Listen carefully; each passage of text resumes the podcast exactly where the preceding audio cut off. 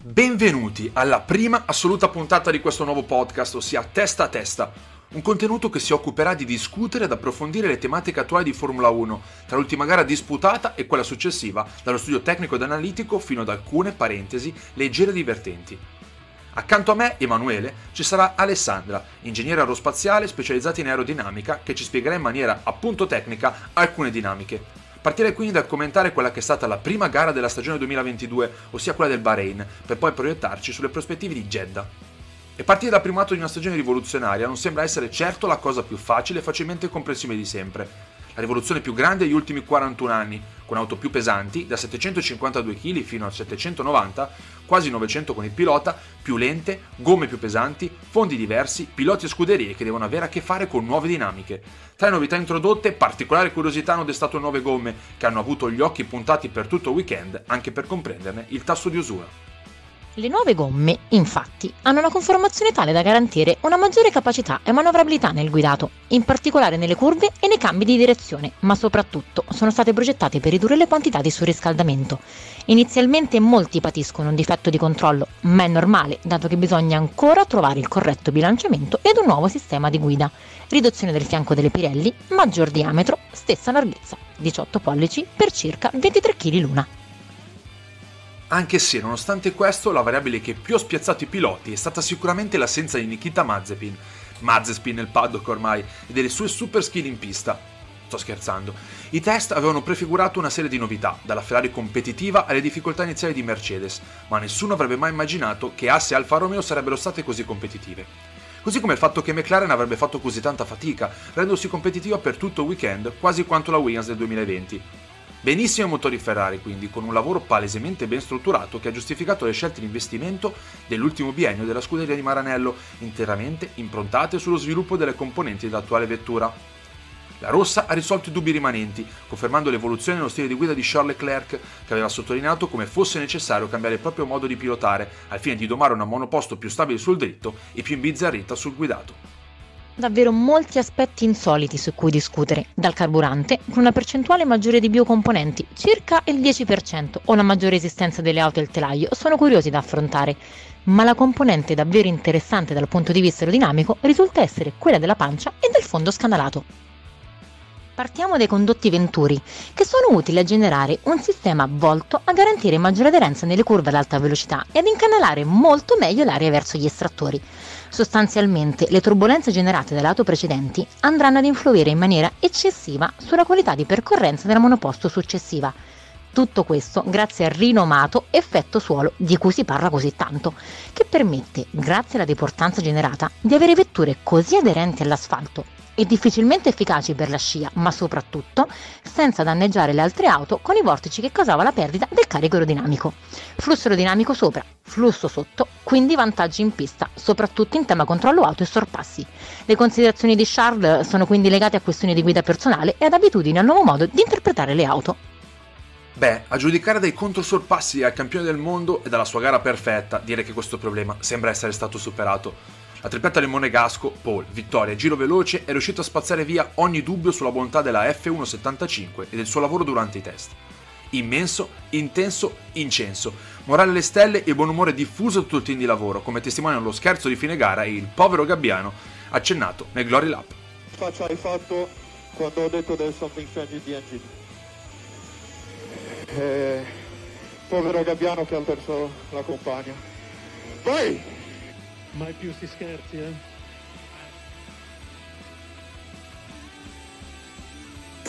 No, vabbè, mai più. Era solo qua, no? Ci stava.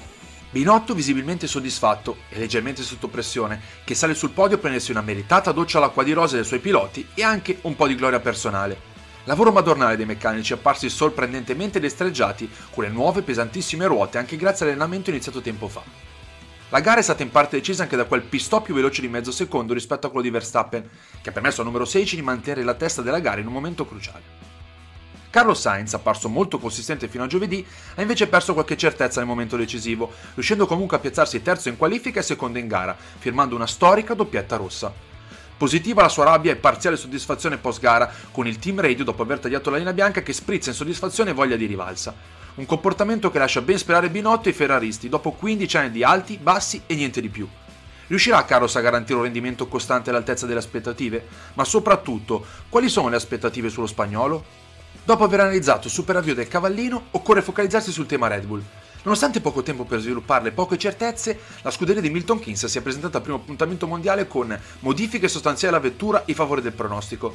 Al solito Perez altalenante si è contrapposto il campione del mondo in carica, un Verstappen che si è giocato la vittoria colpo su colpo con Charles Leclerc. Horner ha fatto trapelare fin da subito un sincero senso di sorpresa e curiosità verso quelle che sarebbero state la nuova era e la prima gara, probabilmente non aspettandosi che al termine del GP del Bahrain ci sarebbero stati da commentare problemi di affidabilità per entrambe le vetture, sterzo per Verstappen e power unit per Perez, entrambi nell'ultimo terzo di gara. Si tratta di capire, insomma. Nonostante la rabbia di Max e qualche lecito dubbio sulla vettura, il GP dell'Arabia Saudita vede i Tori ancora come principali contenders della Ferrari, in una gara in cui il numero 33 la scorsa stagione perse per una serie di atteggiamenti al limite che portarono una penalità a lui e la vittoria, meritata, di Lewis Hamilton. Hamilton, proprio lui, arrivato terzo, quasi senza sapere come. Eh sì, perché la safety car, quella cara amica che lo traddì insieme alla direzione gara nel finale della scorsa stagione, lo ha riabilitato nella lotta al podio e favorito dopo il collasso Red Bull, garantendogli punti mondiali vitali in attesa di un'auto competitiva. I premi di bilanciamento stanno infatti bloccando l'ascesa di una delle monoposto più attese, con difetti che saranno sicuramente risolti. Ma la domanda è, quando? Gomma rossa, poi bianca, poi gialla e infine di nuovo compound numero 3. Confusione e fortuna, morale rialzato, ma problemi che vanno risolti con una freccia argento apparsa molto complessa da guidare anche per il miglior pilota del paddock. Nel frattempo, George resta dietro a Lewis ma comunque quarto, un risultato che per essere la sua seconda prima gara in Mercedes non è affatto male. Tuttavia viene oscurato dalla sorprendente prestazione di Magnussen e Bottas, arrivati quinto e sesto con Asse Alfa Romeo, con quest'ultima che manda punti anche esordiente giù Sorprendente e degna di nota però, perché il merito non è solo del motore, ma anche del lavoro di ingegneri e meccanici che hanno creato due auto di diversa conformazione, ma che sembrano comunque poter competere per andare a punti più del solito, candidandosi a spie nel fianco per scuderie ben più quotate come Alpine o l'attuale McLaren. McLaren che ha pienamente deluso le aspettative al momento, non è giustificabile questo col neo ritorno dal Covid di Ricciardo, dal momento che Norris ha fatto anche peggio. La tematica è ben più ampia, si è aperta una nuova era per generare nuove possibilità si era pronosticato il ritorno di McLaren ad altissimi livelli, mentre attualmente sembra che il team di Zach Brown e Seidel si sia fatto cogliere impreparato per la via di stagione. Riusciranno a tornare degnamente competitivi entro metà campionato? Il fatto che si siano trovati a duellare con Aston Martin e Williams nello scorso GP fa riflettere sulle correnti potenzialità della Power Unit Mercedes. Tutto questo con Stroll ed Albon che hanno anche commesso qualche ingenuità, anche a causa delle problematiche legate al parposing. Le Power Unit tra poco saranno congelate fino al 2025, quindi difficile fare miracoli nel caso qualcosa non funzionasse. Si tratta quindi di comprendere la bontà effettiva della Power Unit Mercedes nelle prossime gare, per valutarne a fondo il potenziale.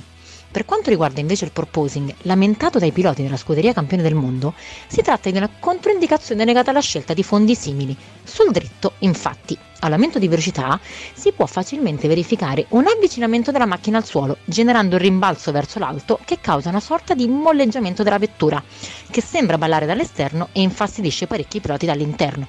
L'equilibrio verrà ristabilito nuovamente grazie ai condotti venturi di cui abbiamo parlato in precedenza un problema risolvibile e che alcune scuderie hanno lamentato più di altre nei test. Note agrodolci per Alfa Tauri e Alpine invece, che hanno alternato cose buone ed altre non entusiasmanti nel corso del weekend e che lasciano un giudizio sospeso. Bene comunque aver messo le auto punti, tranne per lo sfortunato Gasly che si è trovato un barbecue proveniente dal motore della propria auto dopo un calo di potenza improvviso. Jeddah, con le sue 27 curve e una velocità media inferiore soltanto a quella di Monza, si candida ad essere un gran premio molto interessante per svariati motivi. Innanzitutto a causa della conformazione della pista, considerabile un ibrido tra Monte Carlo, Baco, Monza e Silverstone potremmo dire. Stretta, molto veloce, tremendamente pericolosa. Bandiere gialle e rosse sono prevedibili e come, soprattutto con i problemi che stanno riscontrando molte auto con il controllo nella guida. Lo scorso anno i giudizi furono abbastanza divisi, quest'anno il rischio di una gara di eliminazione sembra però essere più concreto che mai. Velocità media sopra i 250 km/h, 27 curve che permettono alla rossa di essere tra le scuderie favorite per il GP, così come la Red Bull, ma piste simili non permettono di escludere nessun tipo di scenario.